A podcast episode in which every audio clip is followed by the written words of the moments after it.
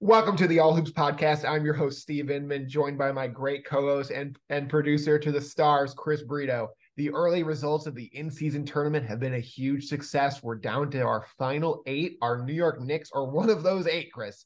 We're going to break down the final eight and who we think is going to represent the two finalists in Vegas for the first annual NBA Cup.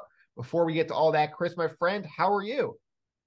Hey, buddy. Happy to be here in another episode of the All Hoops podcast.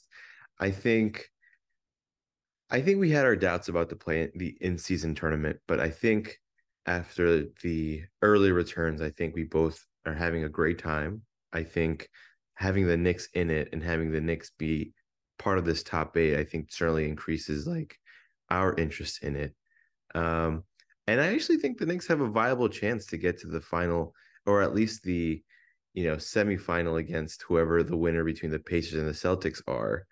Um, the Knicks almost beat the Bucks in their first game of the in-season tournament, and we didn't have RJ.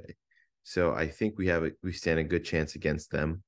Um, but I, the whole conversation brings up um, so two things.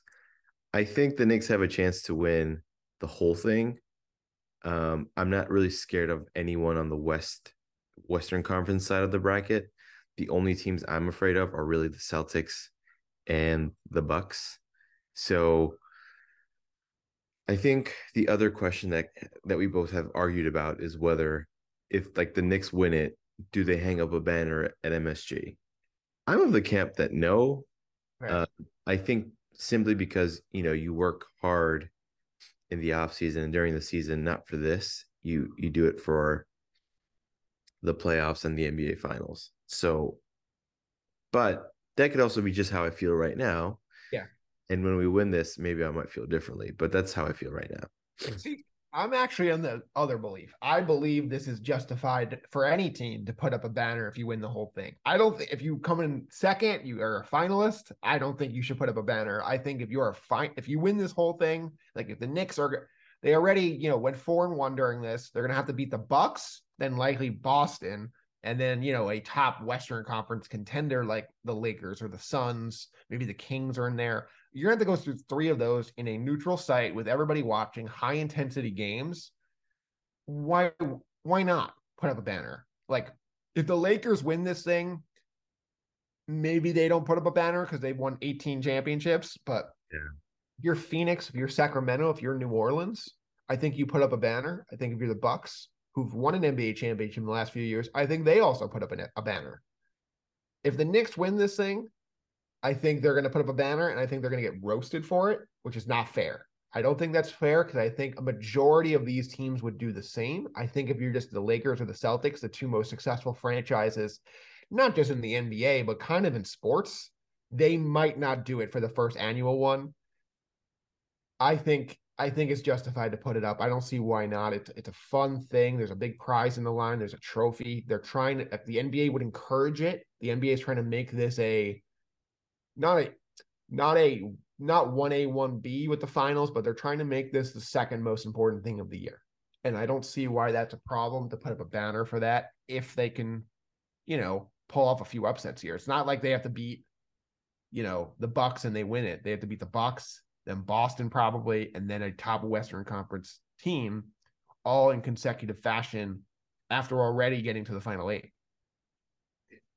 I think you bring up some great points. Um, I think I'm just not there yet on the importance of it. I just think it's a fun thing, like you said.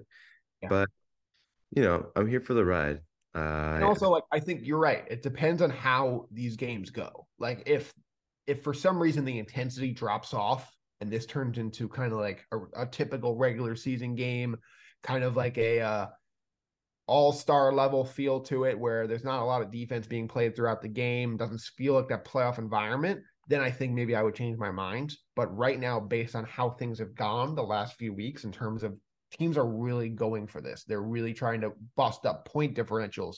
You know the, the celtics had to go tell those poor bulls hey uh, we're going to beat you up today more than you think and here's why you know, it seems like everybody other than the Bulls are on the same page here that this is important. This is something they're going for. They're going to try to run up scores, which is awesome. At least they were during the point differential part. And I think I think I'm just way more impressed with this than I thought I was going to be two weeks ago. Yeah.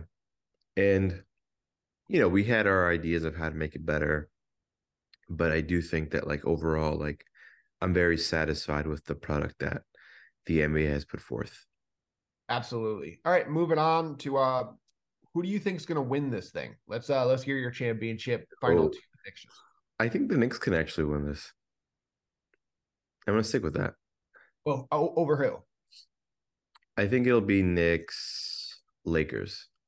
I mean, I'm trying to think of like how much money right. those tickets in Vegas. Knicks versus LeBron, the first ever in season tournament game. Like I it sort of sells itself. I, I mean, you might be able to get like you know five hundred dollars a ticket, more, maybe more. like that's gonna be awesome. So uh, that would be awesome. I think that would be something that uh for sure gets a banner. Like there's no way the Knicks don't put up a banner for that. You oh you LeBron in Vegas for this first ever. Oh my god, that would be awesome. Uh, I'm gonna take the Celtics. I think they're gonna do it over. Uh, I'm gonna say I'm gonna say the Celtics wind up beating uh, Sacramento. I think that'll be a big uh big boost for Sacramento. You know they've played pretty well so far. Um, it seems like Fox is finally healthy here. The Fox Sabonis combo is uh it's not easy. Yeah. Um, so I'm gonna go with I'm gonna go with Boston. I don't think they put up the banner, and then I think they beat the Sacramento Kings. Yeah, I actually think um yeah the Celtics I think are just are so freaking good, and I hate to admit it. yeah, yeah. Um, all right, but uh, moving on back to the Knicks here. There's been some articles and been talk about Thibodeau in the second last year of his five year contract. This is now year four, and um, do you give him a contract extension coming up? I mean, as you know, a conflicting thoughts on this. I don't think he's the best coach for them. I think he might be better than I've kind of given him credit for because of two two big reasons, and the biggest, most important reason is is the stability. You've had a stable run for four years, and this is a group that has just not had that in our 20 plus years of Knicks fandom. They've not been able to be a stable group. And to have a guy like this who is from here, who wants to make it work here, it's not like he's going, well, you know, we'll see how it goes. Maybe I can get a better job somewhere else. He's he wants to be here. He is, you know, probably the first one in gym. He's probably the last one out of the gym every day. And if that's a guy you don't really want to lose unless you think you have a much better option coming in. And I don't I don't know if they have a much better option coming in. So while a 3 or 4 year extension gives me some pause and I would be surprised if a 4 year extension didn't end ugly it's probably the way to go because you just can't really have him being a lame duck coach, people questioning his authority, the media questioning his authority. You know, Julius Randle is not the easiest player to to manage. Now try managing that on a one year deal. I think that would be difficult. So we talked about this before the show. I kind of said no. Now I'm kind of coming around to it and saying you probably should give Thibodeau the extension. If it turns into a two year extension, where he's under contract for next year and two more, I would be happy with that. Anything after that, I'm a little nervous about, but that's probably what it's going to take. So it's funny to me because your whole reasoning is basically the same reason why you should resign him. And I think you should because he's the best coach we've had in like 20 years or whatever. There's a lot he doesn't do well, though. Like, no, no, no. Stubbornness like, with the rotations. You know, when they have young players, more often than not, those young players get buried. Like Toppin did not get a chance. Whether that becomes a a thing somewhere else that they'll regret doesn't look clear right now. He's playing very up and down with the Pacers. There are other guys in that mold as well, but the rotations are like.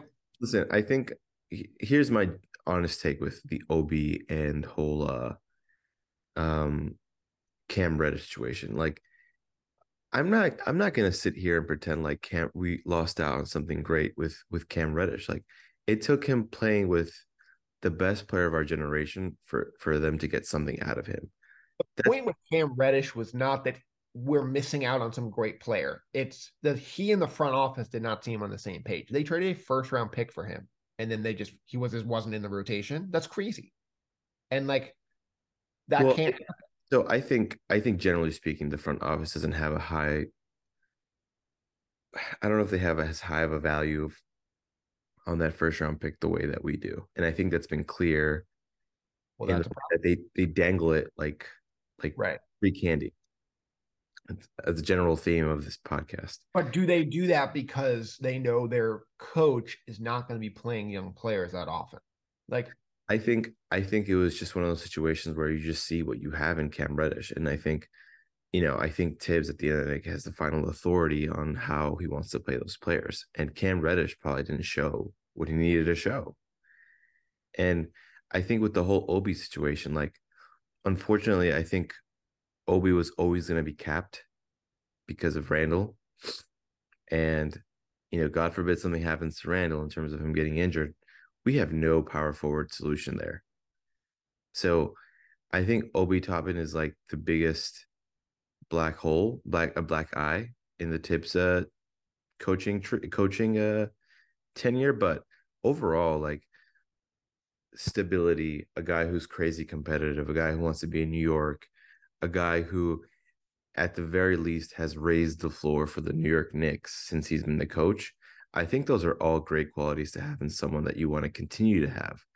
And finally, the biggest reason too is like this team is improving, I think, every year with him, uh, with the one exception of the year that we where we didn't make the playoffs. Yeah, Uh, I mean, I get it. It's just like I think they just to get where they need to go, they gotta sh- they gotta hit more threes.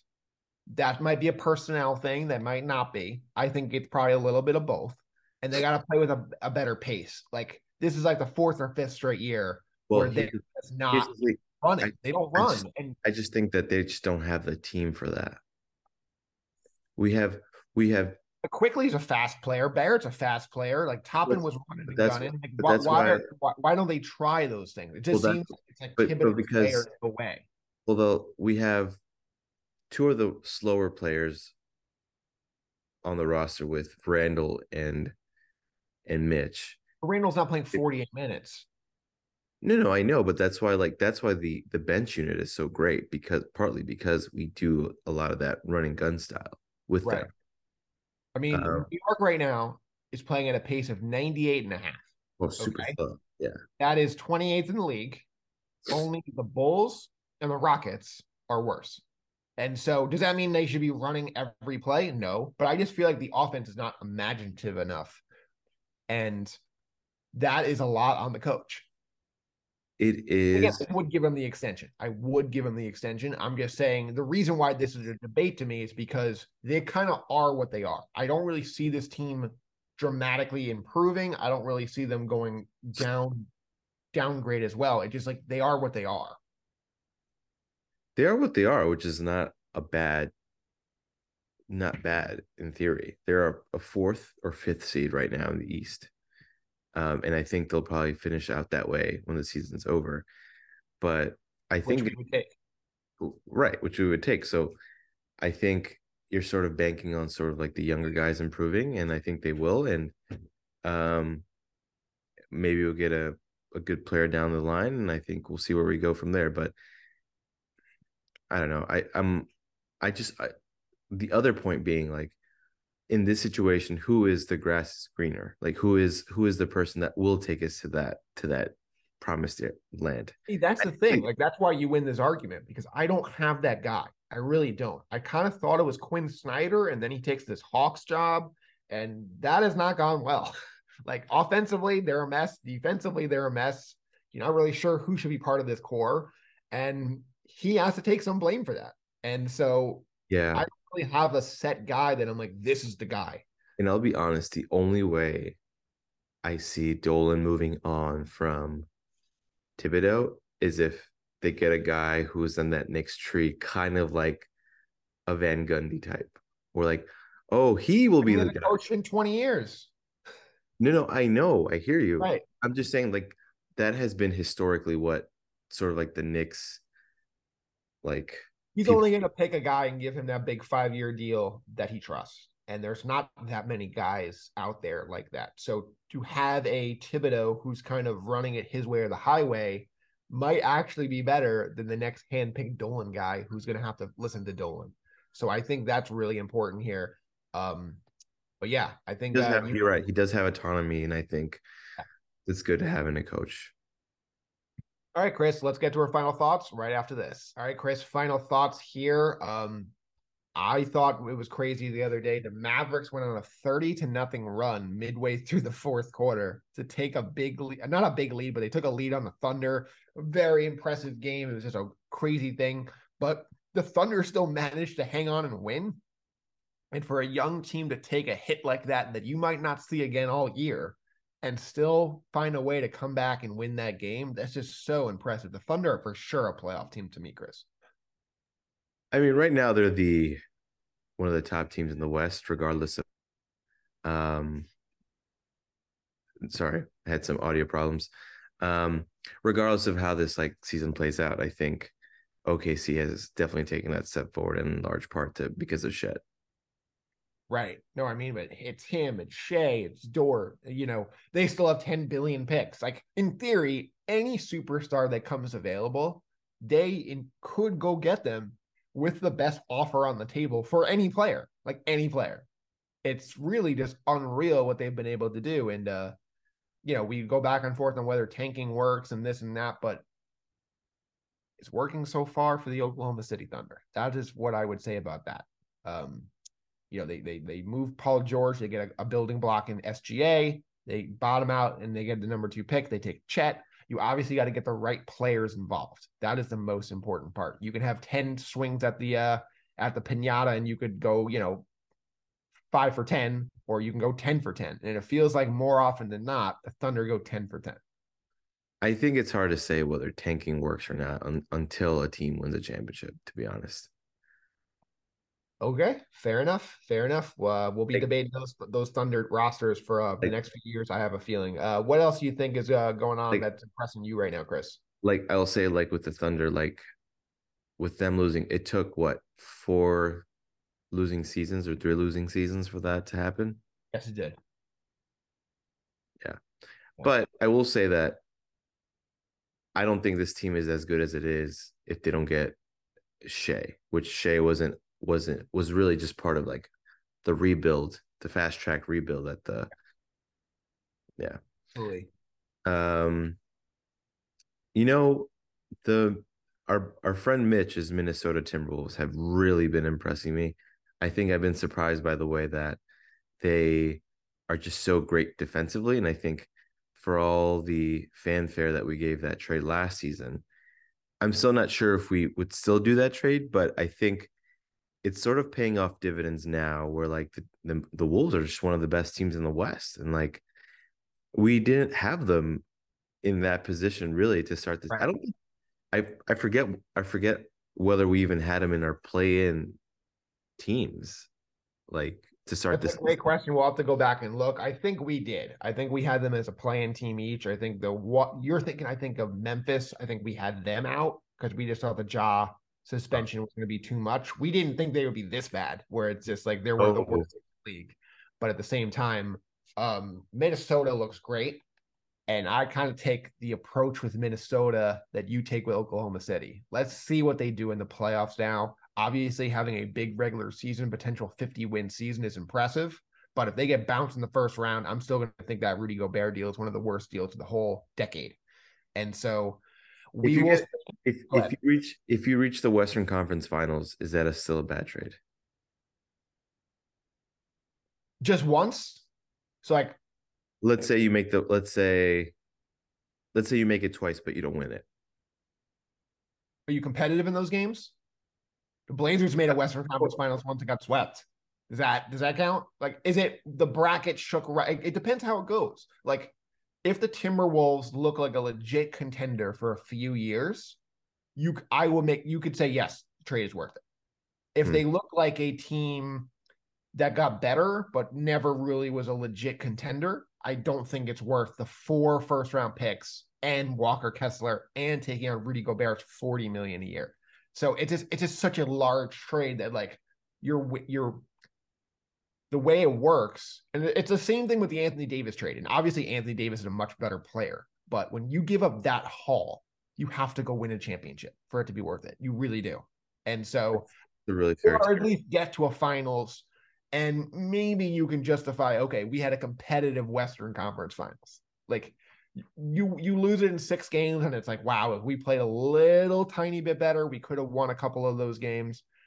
Sure, I will say, like, the person that deserves the most credit in all of this, because we probably weren't the people who like saw the vision, but like Chris Finch, the the coach of the Wolves, like, like to imagine a team in today's NBA to have those two bigs and sort of make it work the way he has so far, like, it's kind of impressive, you know. Very impressive very impressive. And that's one of the reasons why I didn't like that trade because I just didn't think a coach could make that work. And Chris Finch deserves is just certainly going to deserve some coach of the year votes, mm-hmm. especially considering how it's not like those two came together and gelled immediately. They had a rough year last year. And to have them both here together playing their I wouldn't say Towns playing his best basketball. I would be saying they're they're both playing well. And to have them both playing well in a league where there really is not two big men anywhere both playing well at the same time. Like the only other team that's even trying this is Cleveland with Mobley and Allen, and Mobley hasn't really gotten better. Allen's missed a lot of time. They almost look like Minnesota last year. So I think uh I think Chris Finch that's a great great point, and I think right now if you were to decide, he's probably the coach of the year.